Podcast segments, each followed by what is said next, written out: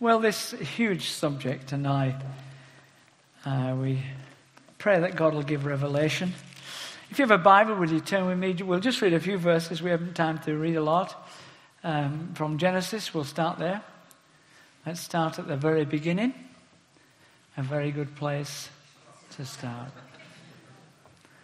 I heard that somewhere.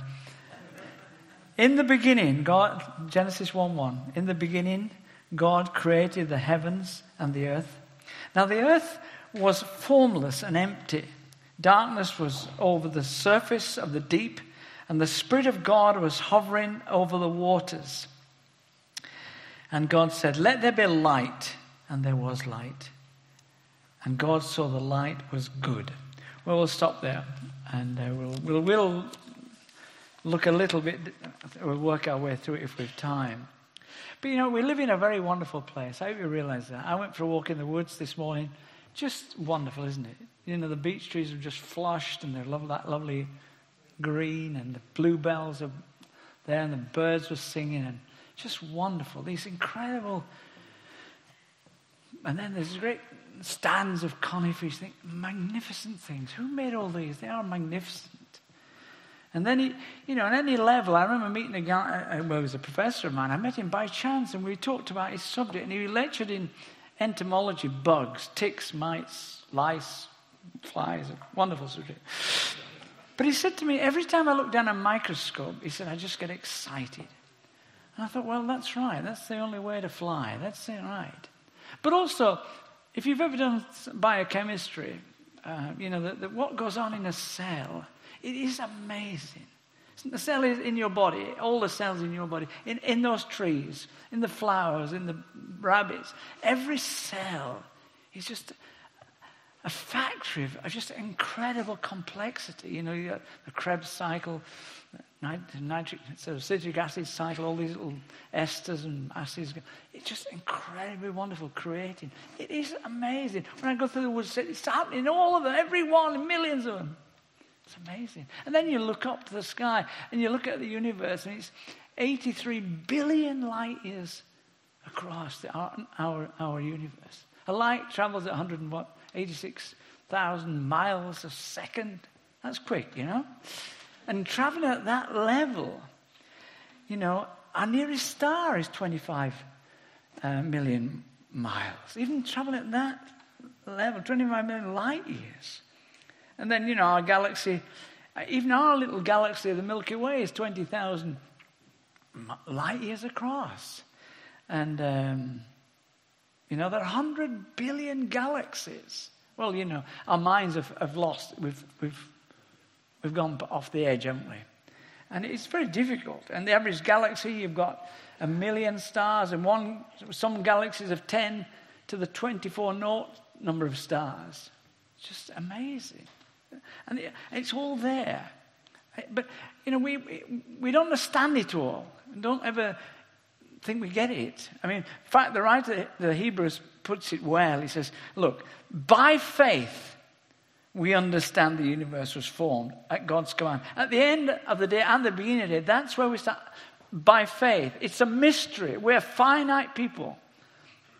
See, the problem is we are two things. We are finite, we're limited, we're tiny, tiny things, people. But also, our minds are darkened because of sin.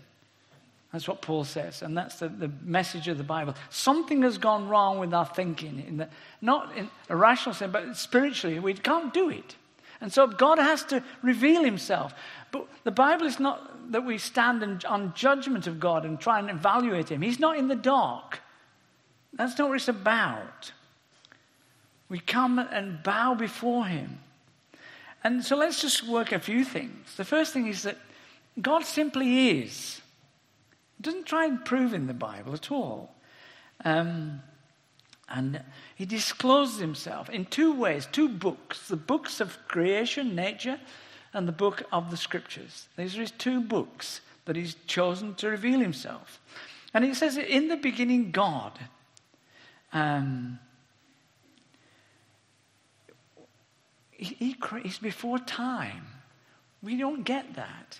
See, we, we live in a, an existence where there's a passage of moments of time. God lives out of that. He lives in an existence where there's no passage of time. He creates time. He creates the history in one sense, if you like. But the things we have to ask is, well, why did he do it? Why? Let's assume in the beginning, God, I believe in God the Father, creator of heaven. Why did he create? Well, the clue's in the creed. He is a father before he's a creator, right? Before the worlds began, he, from all eternity, he lived with the Son, the pre existing Son, the Logos, if you like, as John calls him, and the Holy Spirit together in harmony and bliss. There is no need in God. God is absolutely sufficient. They live in a harmony of joy together, He and the, and the Son. And um, in the beginning was the Word, that's it, the Logos, and the Word was with God, literally face to face with God, and the Word was God. All things were made by Him. This is the second person of Trinity, Jesus. And without Him was not anything made that was made. And not only that, the Holy Spirit's involved. As we, as we, we read, now that the earth was um, was formless and empty. Darkness was on the face of the deep, and the Spirit of God was hovering over the waters. So you, you, the three are involved Father, Son, and Spirit. Uh, it's, I say the, the word is Elohim, it's a plural word, but you've got a singular noun. Sorry, wrong way around. Sorry, a singular verb, it's a plural, plural noun, Elohim, and you've got a singular verb because all three involve, and God is one. That's the great Shema, isn't it? Deuteronomy. The Lord, our God, is one. That's the great thing. But the thing is, what are they doing? They're having a ball, my friends. The Father, Son, and Spirit, they live in exquisite harmony and joy and bliss and rapture. They're, you cannot conceive it of the joy that's in God. There is no need in God whatsoever. So, why does He create? Why? Well, so, a pastor once said to a couple, Why did you have a child? Not to look after you in your old age, because that obviously doesn't work. But. Um, no, this is, you know, quite really well, you know, because of the love they shared with each other. They just wanted to bring another little being into their life to enjoy that love that they had. Now, it's what's happened is exactly here. God is in perfect love and, and joy with the Father and the Spirit, sort of with Son and the Spirit. And He wants others to come into a relationship with Him. And so He creates. That's how it happens. He creates. And um, He is infinite, but He's also personal. He's not just a little deity like some of these other gods. He is infinite. But not everything is God. Since the war, especially in the West, there's been a great influence of pantheism, pan all theism. All is God. It's been a massive influence in, in the Western philosophy and thinking. It's very prevalent now to some degrees. You know, how we, we worship nature. Nature is almost worshipped by people in our culture, even. And um, and not only that, you know, eventually we become as gods. Shirley MacLaine, the actress, says, Well, we're all gods. Well, if it's pantheism, it's, we're all gods. But actually, it's not true that. Not according to our Bible. Because God, because creation um, changes, and our God never changes. Creation is, there's evil in it, but our God is holy. So it's wrong, is that? God is separate from his creation. And, um, but the thing is, why is it written? What's the point of it? Now, we might get a bit controversial, but we, we'll try our best not to. None of the Bible is written to you. Not one word is written to you. But it's all written for you. In other words, this book, Genesis, written by Moses, if not written by, certainly edited by him, probably in the 15th century before Jesus, edited probably later when the uh, Israelites were in exile in Babylon. Now, why is it? It is written to them. You have to see it in this context. It's not written as a scientific book. It didn't drop out of the sky. It's in ordinary language. It's not 20th century scientific language. But it is, it's a purpose. It's trying to show them who he is. He's writing to his covenant people, the Jews. They'd just come out of Egypt. Egypt, remember, is polytheistic, many gods, all the plagues. Each plague represents an Egyptian god, and Yahweh, the true God, had bombed them all. They're about to enter into Canaan. Canaan, all the Baals, all that lot. But not only that, the great overriding myth was the great Enuma Elish, the great Babylonian creation myth. Now, why I mention all these things? Because in all of them, there are many gods.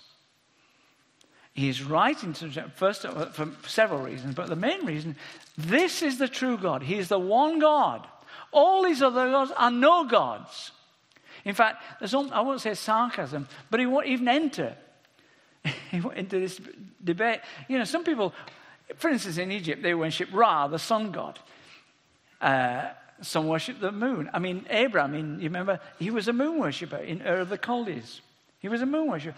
He's writing to show that this God is one God. In fact, he will not call them sun and moon. He won't give them a name. He just calls them lesser and greater lights. The sun is, is a greater light for the day, and the moon for the for the for the night.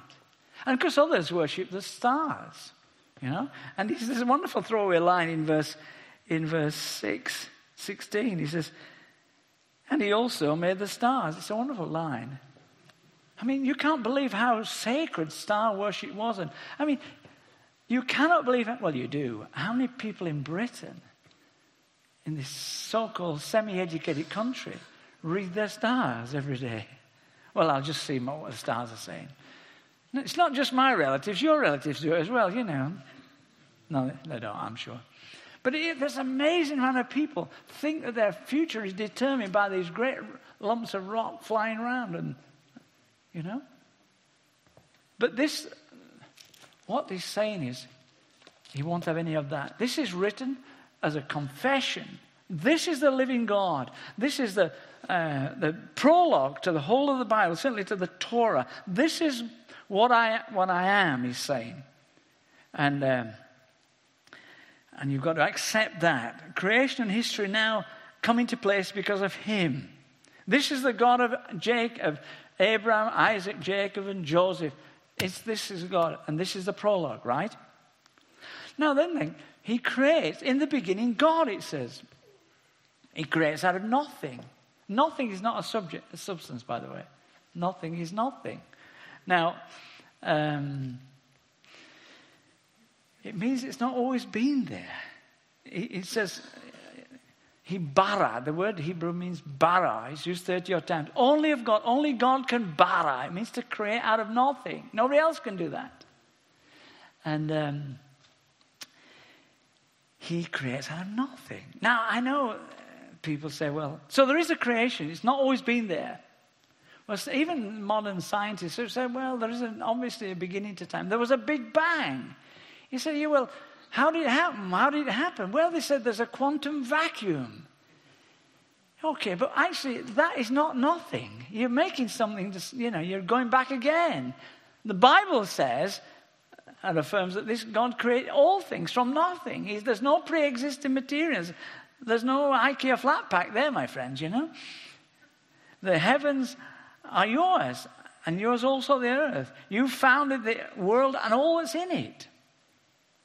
And he creates it simply by speech. It's purposeful. It's purposeful. And uh, we haven't time to go through verses 3 to 25. The point of it all, and I don't think I could do all the debates about the day. I, I personally think it's to do with day in one sense. In one sense. Um, but what he's saying is that, actually, when you think about it, God doesn't need a day to do anything. It must be symbolic in one sense. Why would he need 24 hours when he can do it like that? But that's another story. Um, it, it, it's, a, it's a figure of speech for his power. God speaks. It precludes any random chance. Or, uh, and he, this is the key to cause of creation. It's full of order. Eight times, he says. And God said. And as a result of his command, there's fulfillment. It came to be. And it was. Now, the point about this, it's very significant because the whole enterprise of science is based on this, isn't it? There is order. It's not a chaos. It's a cosmos, something ordered and shaped. There's pattern, there's form, there's laws, there's principles, because God made it that way. Even Einstein, who was not a believer in any way, says, you know, the incomprehensible thing about the universe is that it's comprehensible. And eight specific commands. So they, no, they leave no room for a universe that's self existent or random or just even a projection of God Himself. No, it's separate. That's why, you know, you should study science. You know, to fear from science. You might, you know, it's wonderful, it's great. The, the scientists, we've nothing to fear from truth. All truth is God's truth. The problem is, scientists have a habit of becoming philosophers. Then you start worrying. But that, as I said, that's for another day. But, you know, um, God is, you know, totally secure in, in his, all he is, he's at peace. And, and the interest, the first blessing in the scriptures is not to, to, to man, but it's to other creatures, isn't it? Which he values and cherishes and, and, and treats as valuable, obedient, and faithful creatures. In fact, if you go to the Sermon on the Mount, Jesus is the same, how he treats other creatures.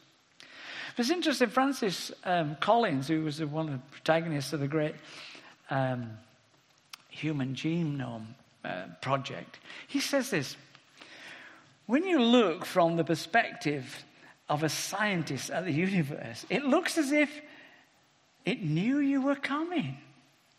There are 15 constants. You know, the gravitational constant, various constants about, you know, the strong and the weak nuclear forces, etc.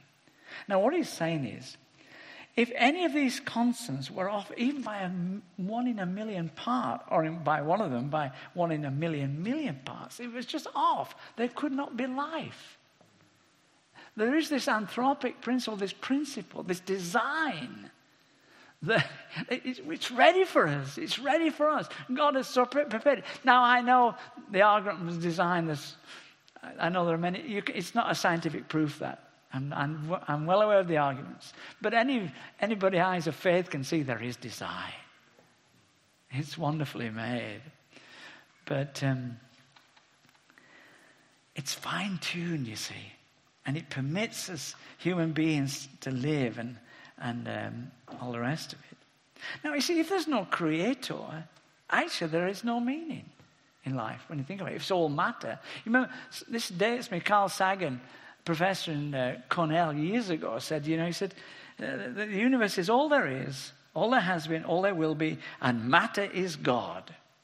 Now, when you think about it, that's the prevailing philosophy of our Western world. Only thing that matters is matter. You go to the average funeral or the crematorium, they all say, well, that's it. You know, in their heart, that's it. But actually, it's not it. Matter is not all that matters. Um, and uh, but they say, well, matter is all that matters. And you know, the thing is, we uh, every seven years we change all our matter, don't we? All our cells are replaced, aren't they? There are four little bits that are not replaced. We won't go into that. But most of it is replaced. I think it was Joel Virgo who said, one of his friends were talking about this criminal was caught and he'd committed a crime seven or eight years before and they brought him in the dock. He could say, actually, the matter that did that crime doesn't exist anymore. The person that did that crime is gone. Well, the judge, even though he was an atheist, wouldn't buy that one because he knows actually we are more than matter. There's something more to us than matter. And, um, and that's where we are. But the thing is, God created all these things to be enjoyed. And God loves what He made. That's why I like to go in the woods every morning. And you know, that you, you, feel they're worshiping God by being what they are. And God loves it. Read the Psalms if we had time to go through Psalm 100, Psalm 8, Psalm 104, and well, I won't go through them all, but it's just full of them. Just, and God loves what He's made. It's, it was good, He says. And there's a sort of extravagant There's extravagant uh, uh, diversity. As John Calvin says, the creation is, is the theatre of God's glory. And um, it's not, God's not a boring egghead who just thinks up calculus and algebra and geometry for poor school kids, you know. No, no, he's not like that. Actually, my friends who do Mass, serious Mass, thinks Mass is the most beautiful thing in the world. A friend of mine thinks that, or did. I never got that, but she did. But, and I'm sure she's right, actually. I'm sure it's incredibly beautiful, his Mass, uh, if you understand it. And um, but you see, God is not only just a lawgiver in this, He's not simply the great king, the great suzerain. He's not only the source of wisdom and logic, He is the great artist, right? The earth was, He says, the earth was formless and, and empty. You know, tohu wabohu. You know, but like a master potter, he comes and he shapes this lump of clay into something exquisitely beautiful. I mean, whatever you think about creation, it's incredibly beautiful. Even though it's fallen, that's, as in, that's for another day. Even in its fallen state, when it's red in tooth and claw, it's still beautiful. And then, you know, if you move down, even the subatomic level, God, that is incredibly wonderful, isn't it? And, um, but then he says, you know, there's incredible variety in all the plants. You go to Wisley or Kew Gardens or your garden. Don't come to mine. But you know, there's incredible beauty. As one little girl said to her pastor, she said, You know, she said, wouldn't it have been awful if God, the only vegetable God had produced was the cabbage? well, fortunately, there are a few others. But um, I mean, you know, look at the stars. I mean, our, our sun is just is a million times bigger than our Earth, and uh, it's just one star in a hundred billion in our galaxy with a hundred billion galaxies. Why so many? Why so many? Wouldn't, wouldn't, this, wouldn't it be rather boring if you just two stars tonight? Just two. Just two. But astronomy is just wonderful, you know? The heavens declare the glory of God. You know? That God, the universe is God sized. One of my great heroes, Jim Elliot, says, You know, when we get to heaven, it would be a great eye opener and a great mouth shutter and I think sometimes, you know, just the glory of it. Let, let, let faith arise. And this is just God size. Get, get you down to your proper size, you human beings. Arrogant little things. Arrogant. No. But God makes it all an extravagant glory. It's interesting. When God comes on earth as a man, what's the first miracle he does? Not raising the dead or healing the sick. The first miracle is at a party. A party. He gets some jars, 180 gallons of, or, of such, almost of, of, of water, and turns it into wine. Not your five pound Tesco bottle stuff. No, this is 100 pound bottle stuff. This is gallons of it. This is unbelievably good stuff. It's just sheer extravagance. It's significant. That's the first miracle he does when he comes on earth. But that's for another day, as he said. But there's an extravagance in the animal kingdom. He says, let the waters teem with living things. You look at Blue Planet on BBC, it's just amazing. All these creatures they're finding. Nobody sees them except the Lord. and he says, let the land produce living creatures. It's amazing, isn't it? Those birds of paradise in Papua New Guinea, the peacock. I went to a lecture once on the, the, why the peacock's feather is as it, they it is. It was just unbelievable. And then hummingbirds, just wonderful. It beats me why a, a dull female bird needs all that flash to get attracted. I don't think, I think, I think the thing is, it's just the wonder and the humor of God that He creates something incredibly beautiful. That's, that's what it's about. Let your mind enlarge, you know? And all, uh, we could go on animals all day long. I'm always been very fond of animals, wild and not so wild. But Jim Packer says this The message of these two chapters is this. You've seen the sea, you've seen the sea, the sky, the sun, the moon, the stars. You've watched the birds and the fish. You've just observed the landscape, the vegetation, the animals, the insects, and all the, the big things and the little things together. You've marveled at the wonderful complexity of human beings with all their powers and skills and the deep feelings of fascination, attraction, and affection that men and women arouse in each other. Fascinating, isn't it? Well, now, meet the one who is behind it all.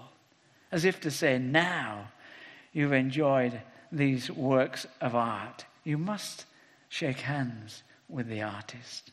If you know you are thrilled with the music, we, we will introduce you to the composer. It was to show us the creator. This just shows the creator rather than the creation. And to teach us knowledge of God rather than physical science at Genesis 1 and 2. It's very interesting in Job. He says, when the morning star, just a creation, when the morning stars sang together and and the angels shouted for joy. This is a creation. They shouted because they, they obviously were created before uh, the universe. And when God created them, all these, these unfallen angels said, Wow! They shouted for joy. Amazing. When they saw it. Right. And God said, That's good. Right?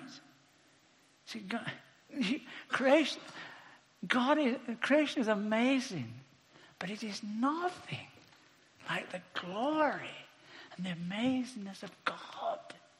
That's what you've got to get hold of.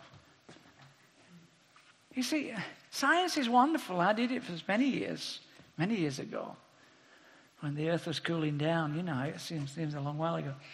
But, uh, you know, science can only tell you so many things. It's like if, if I said to my wife, let me kiss you.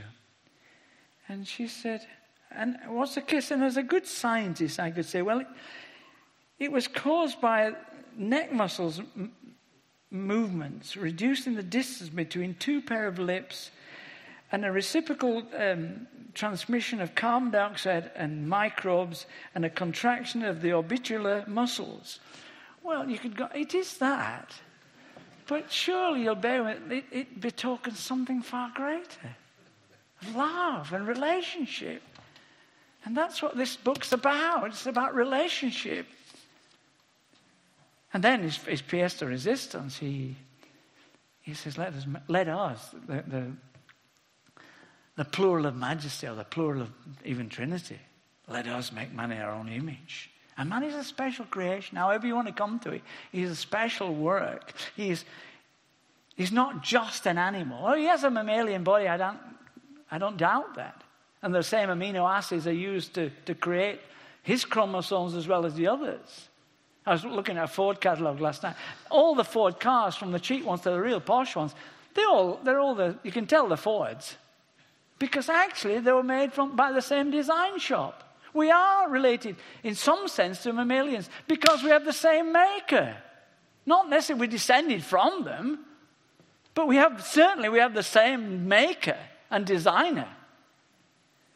And um, but we are different. We alone are made in his image and his likeness. He alone, we are the apex of creation. We're the zenith of all that he made. And he said, it's good. We alone are made in the image of God. We're not just another species, my friends. And we're made as the federal head. What happens to man will happen to the rest of his progeny. And then, of course, he creates this wonderful thing called woman.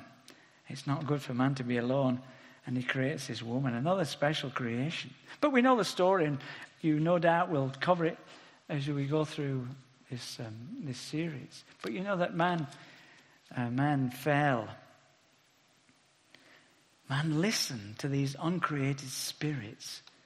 The devil, he come and he listens. And he doubts God's goodness. He doubts God's wisdom. He doubts God's love and he chooses autonomy I'll do my own thing.